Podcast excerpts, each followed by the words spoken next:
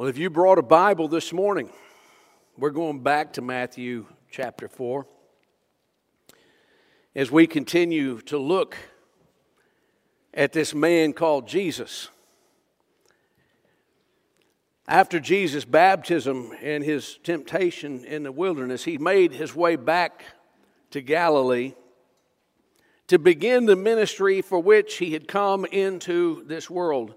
Jesus knew he knew from the start, he knew from the beginning that part of his ministry was going to be selecting a few faithful individuals from among the many who would follow him. He would invest his life in them. He would invest his time in them. He would train them. He would teach them. He would, what we call, he would disciple them. He would help them to understand the things about the kingdom of God that he was trying to teach and help them to grow into a part of the ministry of that kingdom. He knew that he was going to leave. And it was going to be up to them to carry on the ministry that they had begun together. Now, Matthew records for us that Jesus, immediately after his baptism and temptation, returned to his home region of Galilee. And that's where we find him in our passage, our text this morning, calling several disciples to come and follow him. In the verses we're about to read, you're going to see and hear familiar names Andrew and Peter, James, John. Jesus had already met Andrew and Peter, along with Philip and Nathanael, back in John chapter 1, eh, immediately after his baptism, seemingly before he had gone into the wilderness for his time of temptation. But now Jesus encounters them again. Not down in Judea, not in the proximity of where John the Baptist had been, but rather along the shoreline in Galilee. And I want us to read about this encounter. It's simple, it's easy, it's brief. You're familiar with it. We've looked at it before, but this morning we're going to look at it, and I want you to consider with me what happens when we find Jesus calling those who will follow. What's that look like? What does that mean? What's it going to lead to? That's what we're going to try to figure out in just a few moments together this morning. If you've got your Bible open to Matthew chapter 4, find verse 18. That's where we're going to begin our reading. And once you've found that, if you can and will, I want to invite you to stand with me in honor of our Heavenly Father as we read together from His holy and inspired Word.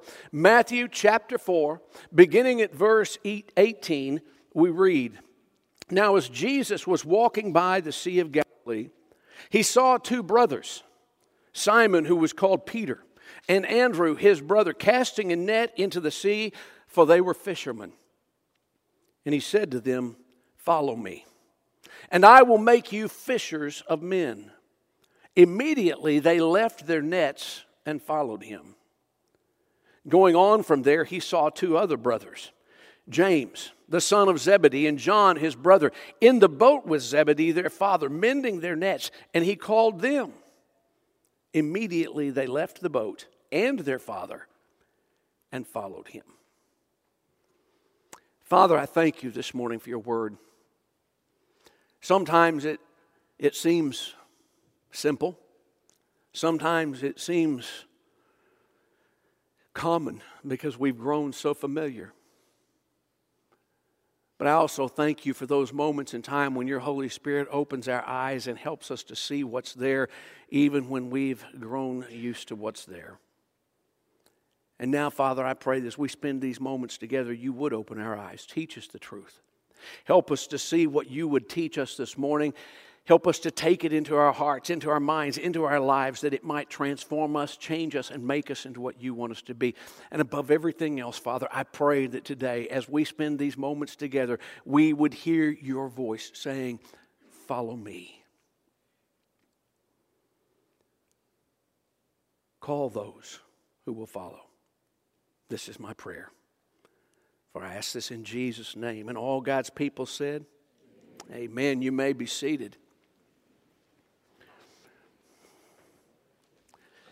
Matthew reveals that in Galilee, on this shoreline, Jesus called Peter and Andrew once again. I'm, I'm going to say it that way for a second time. As I told you, it's recorded in John's gospel that after he was baptized, that one of John's disciples, Andrew, saw him, had heard John identify him, followed after him, went and found his brother, brought him, and they spent time with Jesus. It was really whenever Jesus told them, then, you know, where do you live? Well, come, come see. It was more of an in- invitation at that point to, to come and find out who I am. But when we get to this passage in Matthew chapter 4, I don't think it's incorrect to say that this is a call to salvation. This is a call to full surrender. This is a call to complete abandon to the cause of Christ. The call came to them in Galilee to leave their work and to fully devote themselves to following Jesus, to become learners of his way, disciples. I love to read this because I think it's important for us to understand that Jesus is still calling individuals to follow him today. It doesn't happen necessarily the same way, but it does happen. And the question I'm always posed with is what do we need to understand about his calling? Well, that's what I want us to try to, to get out of this this morning. And so let's just begin at the beginning and get down to brass tacks and personal business right off the start, okay? Because when we start personally, we have nowhere to go but away from that. So let's make it personal as we begin this morning. And what that means is we need to understand that Jesus is calling those who will follow him personally. When Jesus calls you, friend, it's personal. He's not going to call you because he called your daddy or he called your mama. He's not going to call you because you have godly grandparents. He's going to call you. And he's going to invite you to come after him. He's going to invite you to be a part of what he's doing. You know, it just seems to me when I read this, I have to back up and think, it would have been so easy, or it seems that it would have been so easy. Jesus was God in flesh. It would have been so simple for him to just simply cast a spell over the crowd, and, and the crowd would have immediately gathered, and they would have come and they would have followed after him. But that's not how it worked. It was about personal relationship. Listen, John had one purpose in his entire ministry. Y'all know that, right? Repent. Repent for the kingdom of God is at hand. That was it. I mean, his whole purpose was to call people to repentance because Jesus was on his way. Jesus had a deeper goal. Jesus was more about building relationships and calling individuals, bringing people into his circle so that they could learn what the will of God was and how to do the will of God. John had declared the identity of Jesus when he saw him coming at Jordan to be baptized. He, he, he recognized him, he called him out as the Lamb of of God who takes away the sin of the world. And immediately, as I told you before, Andrew, one of John's own disciples, followed after Jesus, recognized him as the Messiah.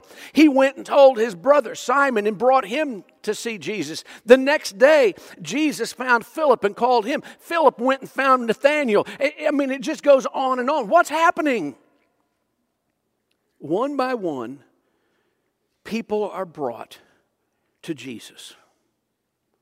It's not a mass event, it's not group hysteria, it's personal. People meet Jesus, make a decision about who he is, and they either follow or they don't.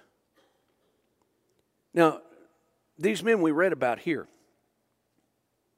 Andrew, Peter, James, John they would form the nucleus of the 12 disciples that we know who followed Jesus. And what we read was how Jesus called them to follow him. They were doing what they do. Now, I just want you to understand when I say that, I'm not knocking what they did. Every day you get up and you go do what you do. All right? I mean, we have teachers, we have drivers, we have students. We have people from every imaginable walk of life sitting in this room. Every day you get up, you get ready, and you go do what you do. They were doing what they do, they were fishermen.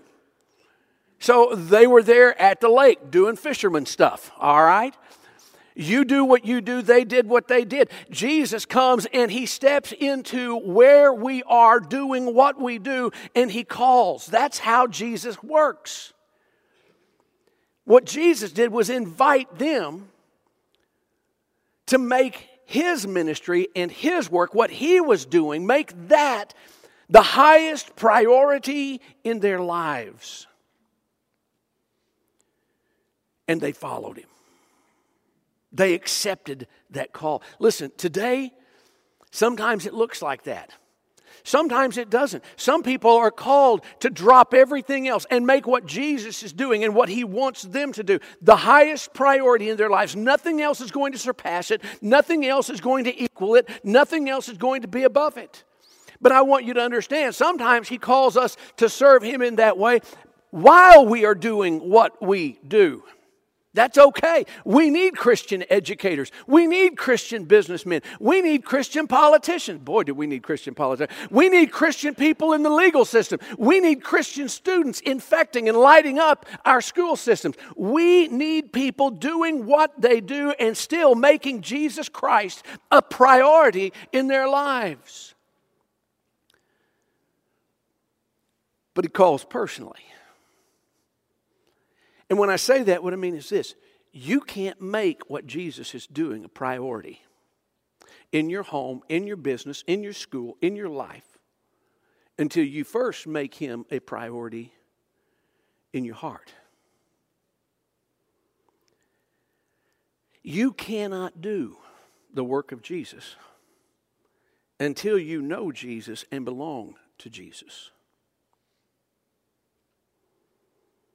Now, a lot of people just got real quiet.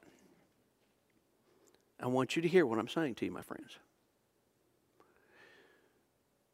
You can go through all the motions, but you cannot do the work of Jesus until you know Jesus.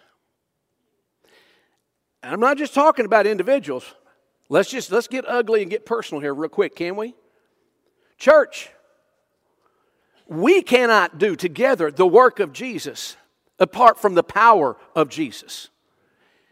I think that's part of the reason that the church is floundering so badly today is that there are churches and Christian people all across the country who are trying to do the ministry of the kingdom in their own power. It doesn't work.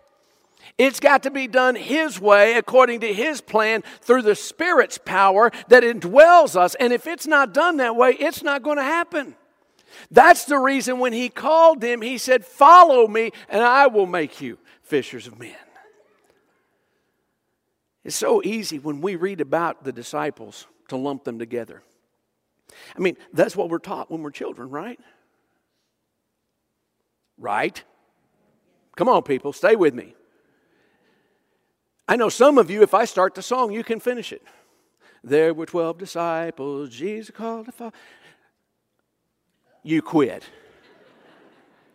You see, when we were in Sunday school, we learned all their names. We, we put them together in a song. That's a great way to learn, by the way, is put something to music because people remember songs even when they don't remember anything else. And we learned the names. And, and you know what? Those 12 disciples, they followed him. But each one of them, Jesus called. He goes along the beach and he calls out Andrew and he calls out Peter.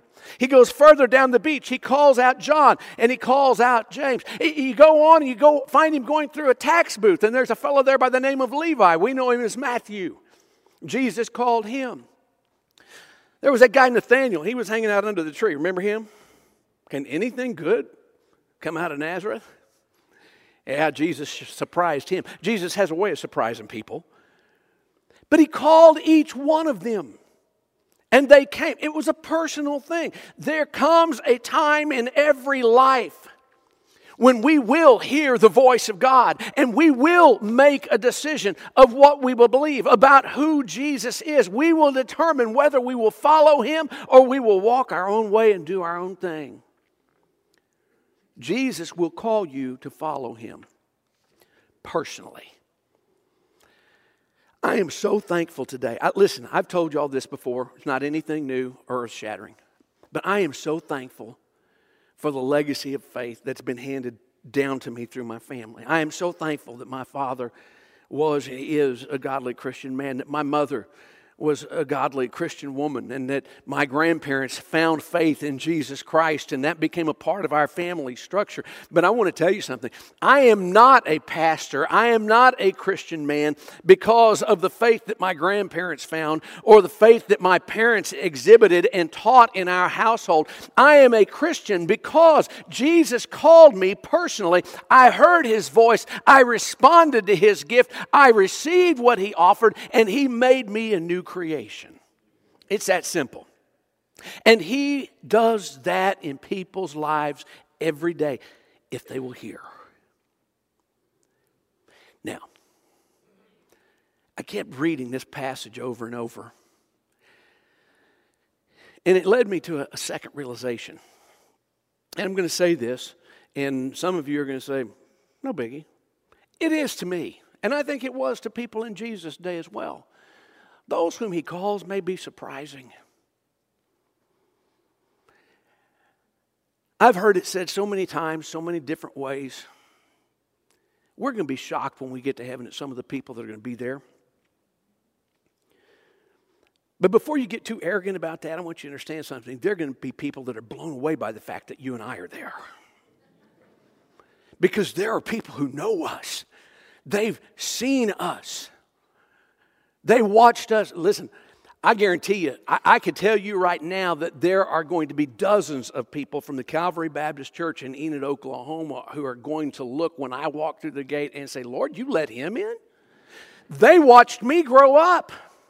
They know the shenanigans I pulled. They know the trouble that I got into. They know the mischief that I caused. They didn't think there was any hope for me, but Jesus did.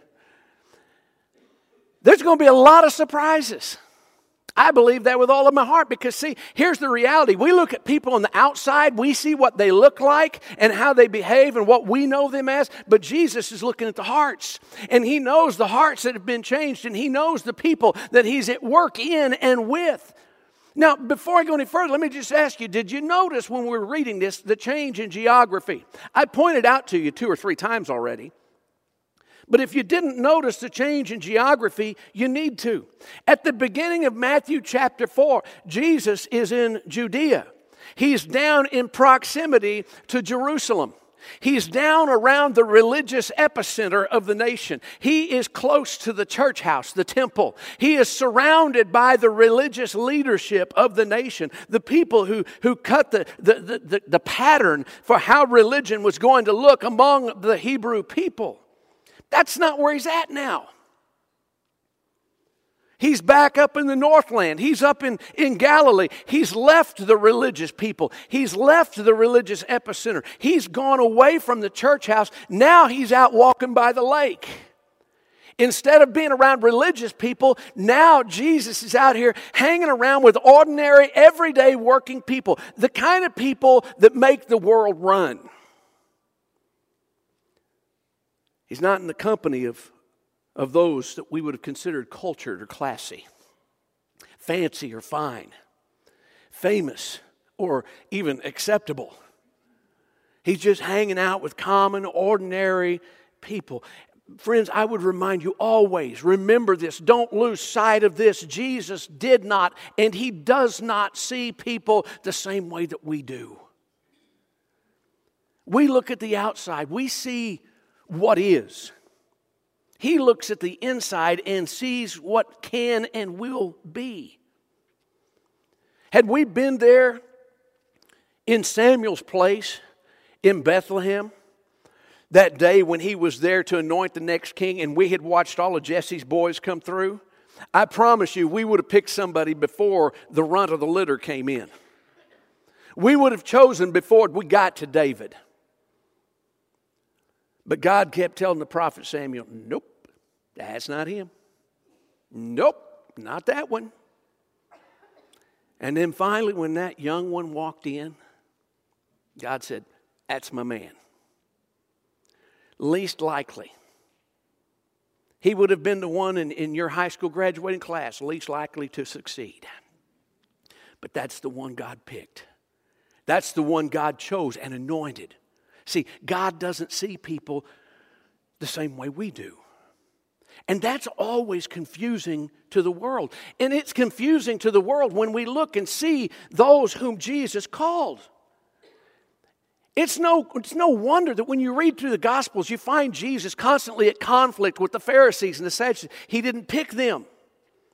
They resented that. They were the religious leaders. They were the ones who were trained. They were the ones who had been picked and schooled and educated and given titles and credentials. But they were not the ones who were invited to follow.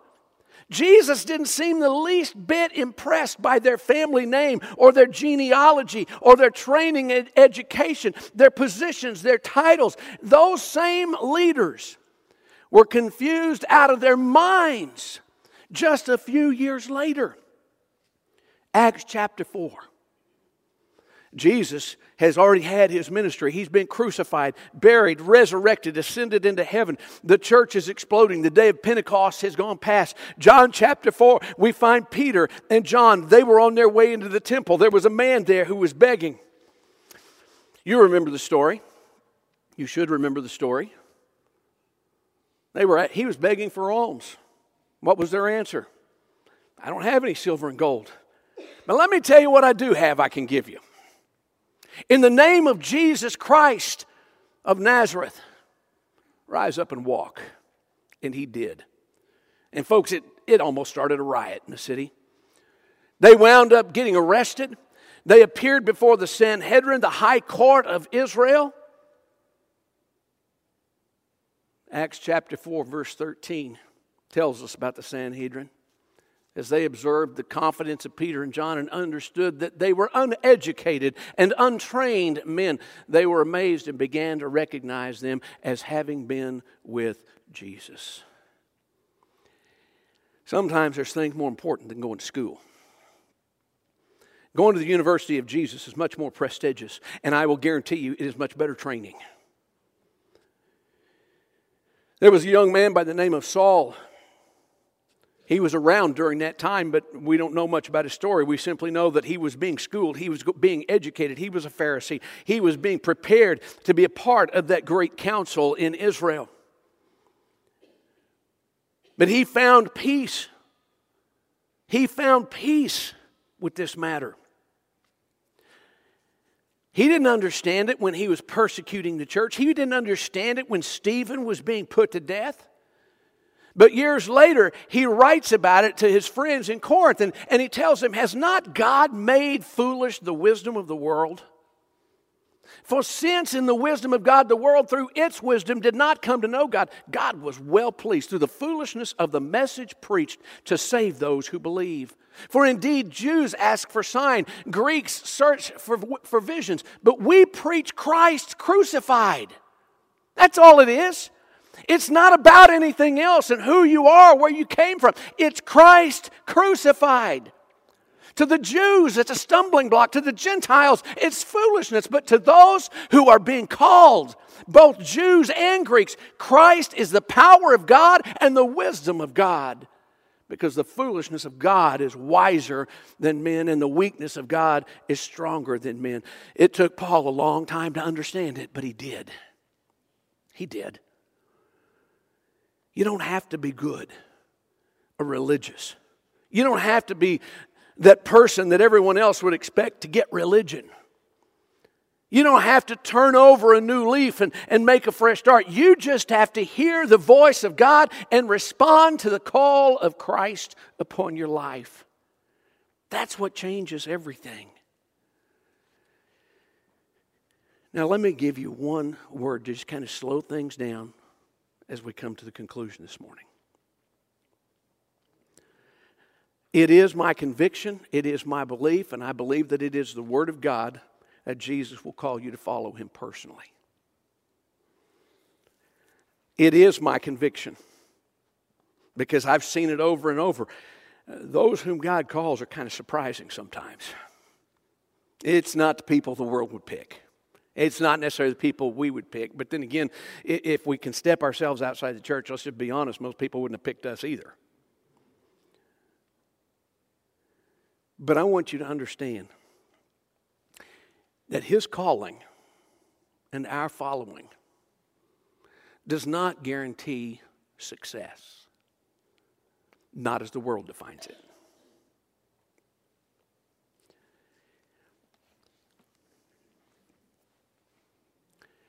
Jesus specifically called these four men Andrew, Peter, James, and John, and eight others as well.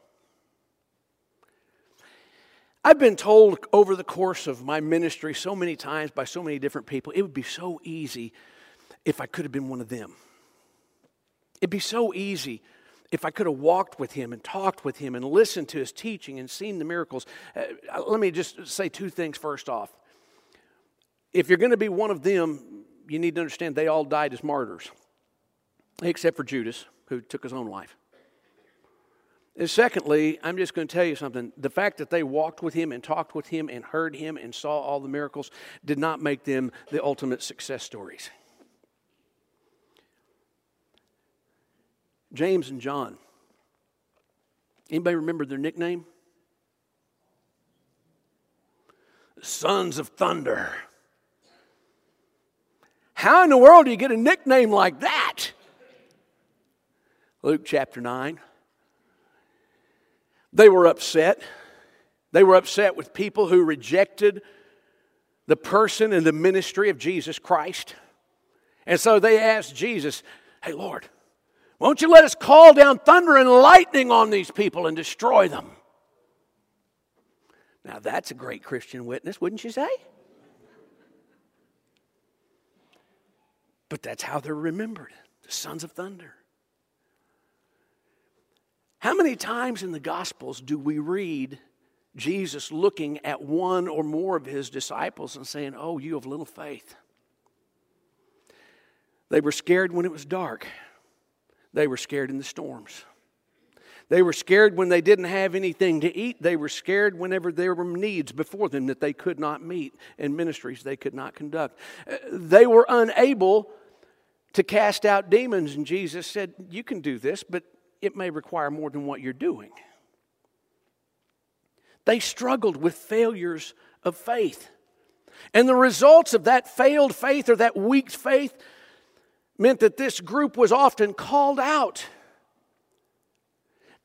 They heard his call, they followed his call. But that doesn't guarantee that everything's always going to go right.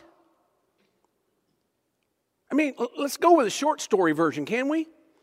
Judas betrayed Peter denied, Thomas doubted. I, I can keep going if you'd like for me to. The reality is that even though they heard and they followed, they still struggled. And none of that surprised Jesus in the least. He knew it. John chapter 6, verse 64. He said, There are some of you who do not believe. For Jesus knew from the beginning who they were who did not believe and who it was that would betray him.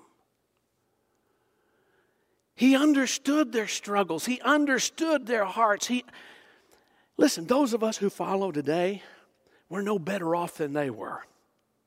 We still struggle. Same things, don't we? I mean, we haven't walked with him and heard him and, and, and seen the miracles done, but we have the written word. They didn't have that.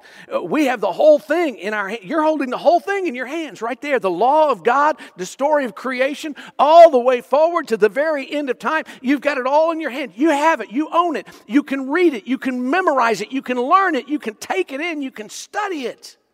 We have freedom to the Word of God and access to the Word of God like no one ever has had before. And yet we still have the same struggles. Anger and temper run loose. Our faith is often weak and seemingly insufficient. Some betray the Lord, others deny the Lord. Our doubts run wild, our fears overwhelm us. Sometimes we're just like this fickle crowd that you read about in John chapter 6. So, what are you talking about? Oh, my friends. Jesus was teaching him the hard stuff. You know, the kind of stuff that you tolerate when you come to church, but you can't wait for the preacher to get to something more comfortable next week. Jesus was preaching the hard stuff. And, and do you know what it tells us? In verse 66, many of his disciples withdrew and were not walking with him anymore. They stopped following, they went a different direction. They chose anything other than Christ. You might say they were anti Christ. And not, not any coincidence here. This is John 6 6 6.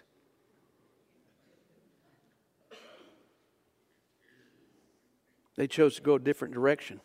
Here's the reality He calls, we hear. Some people are all in, others, they're just kind of dancing around on the fringes. We all struggle, and sometimes we fail. Some fall away, some follow on. What, what's the difference between the two? I think you have to go back to where we started in Matthew chapter 4. Follow me. And, get this phrase, I will make you. I will make you. I'm going to turn you into what I want you to be. I'm going to make you into what you need to be. It may not be what you expect, it may not be what you think, it may not be what you have planned, but I will make you. Did you hear that? Can y'all say that with me? I will make you. Do it again. I will make you. I will make you. You know, when I read those words and I started locking in on that one phrase, I will make you, there was another phrase that Jesus said that came to my mind. You must be born again. I will make you. You must be born again. I will make you.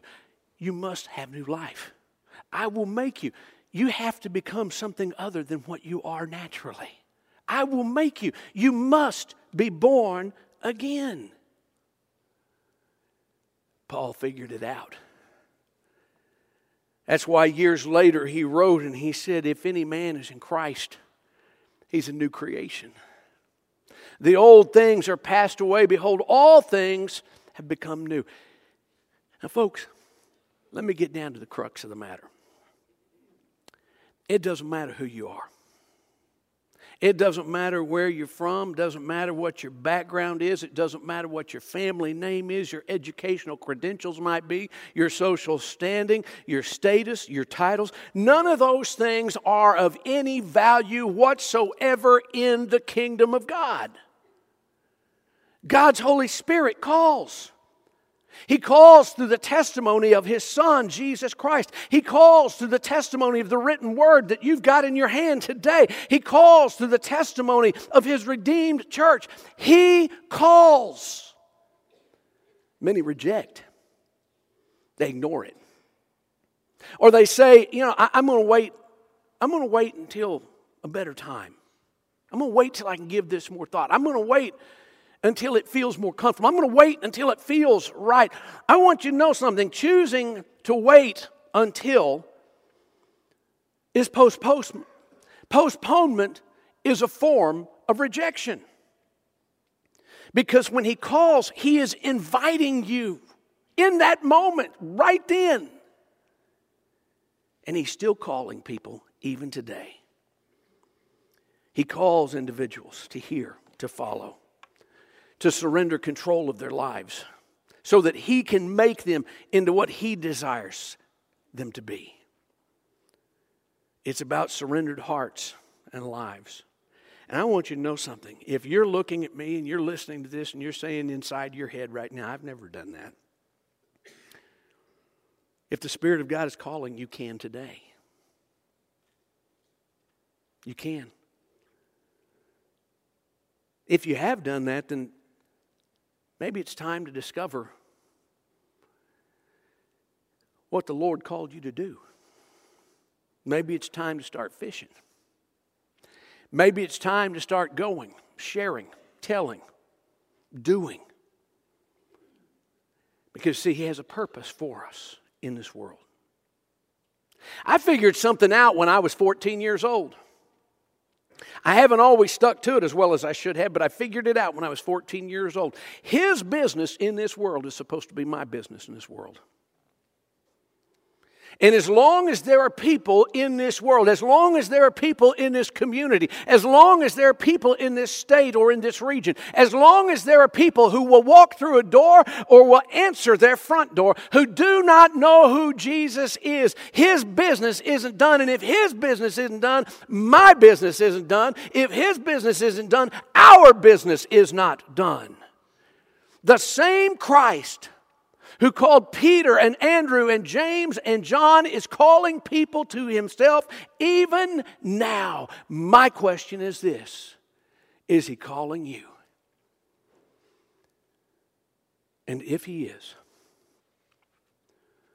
what are you going to do with this Jesus who's calling those who will follow?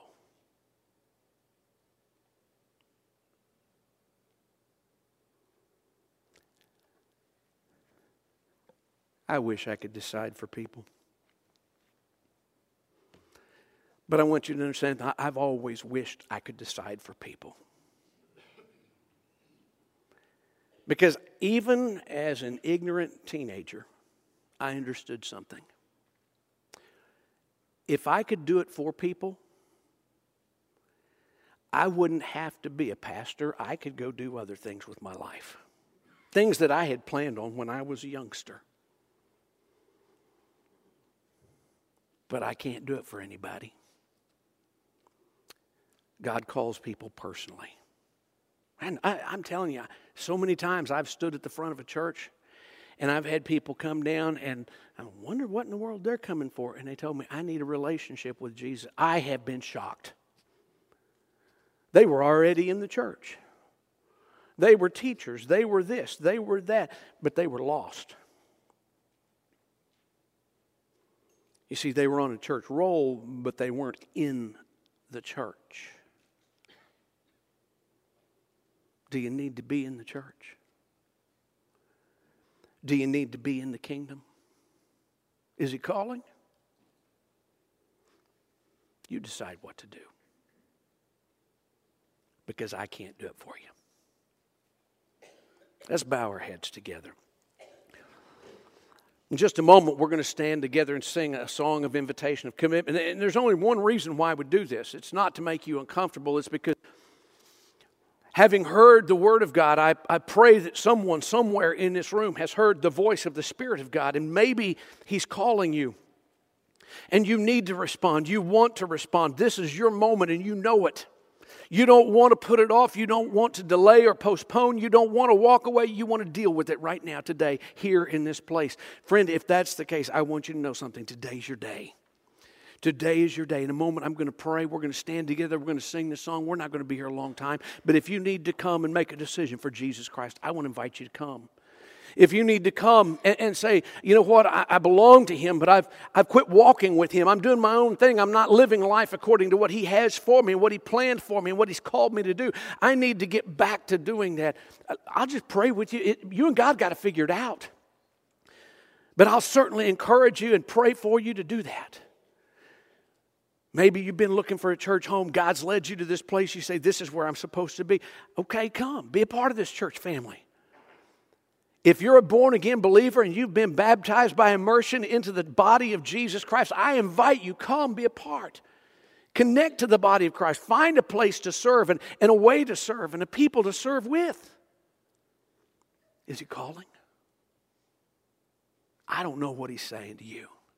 I just know this. I want you to have the opportunity to respond. What you do, that's between you and him. I pray that today you will choose to follow Jesus. Father, I thank you this morning for your word.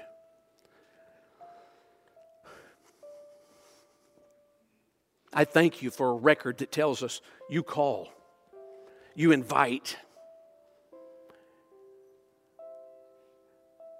And when people follow, you receive them. You make them into something new, something beautiful, something that, that you can use. Father, I pray for us in this room this morning. There's, if there's even one here who does not know you, I pray, Father, draw them to yourself. Call them today. Invite them. And Father, in their heart of hearts and in their mind, let them know, let them think, let them believe, and let them say, today, from this day forward, Jesus is my priority. Father, if there are brothers and sisters who've let their lives sidetrack them. Life has happened, things have gotten ugly, messy, sloppy. It does that sometimes. They're not walking where they used to walk or where they need to walk, and you're calling them to come back and to renew that relationship, that fellowship, to start again, to, to make themselves useful to your kingdom. Father, I pray that they would hear your voice and be obedient. Father, there are needs in this room that I know nothing of. But I know you're growing your church, you're growing the body, you're growing your kingdom, and we want to be a part of that. And so, Father, I pray today as you call, give us ears to hear, hearts that are open, receptive, and responsive. And may you be glorified in every life that's here. For we pray this in Jesus' name. Amen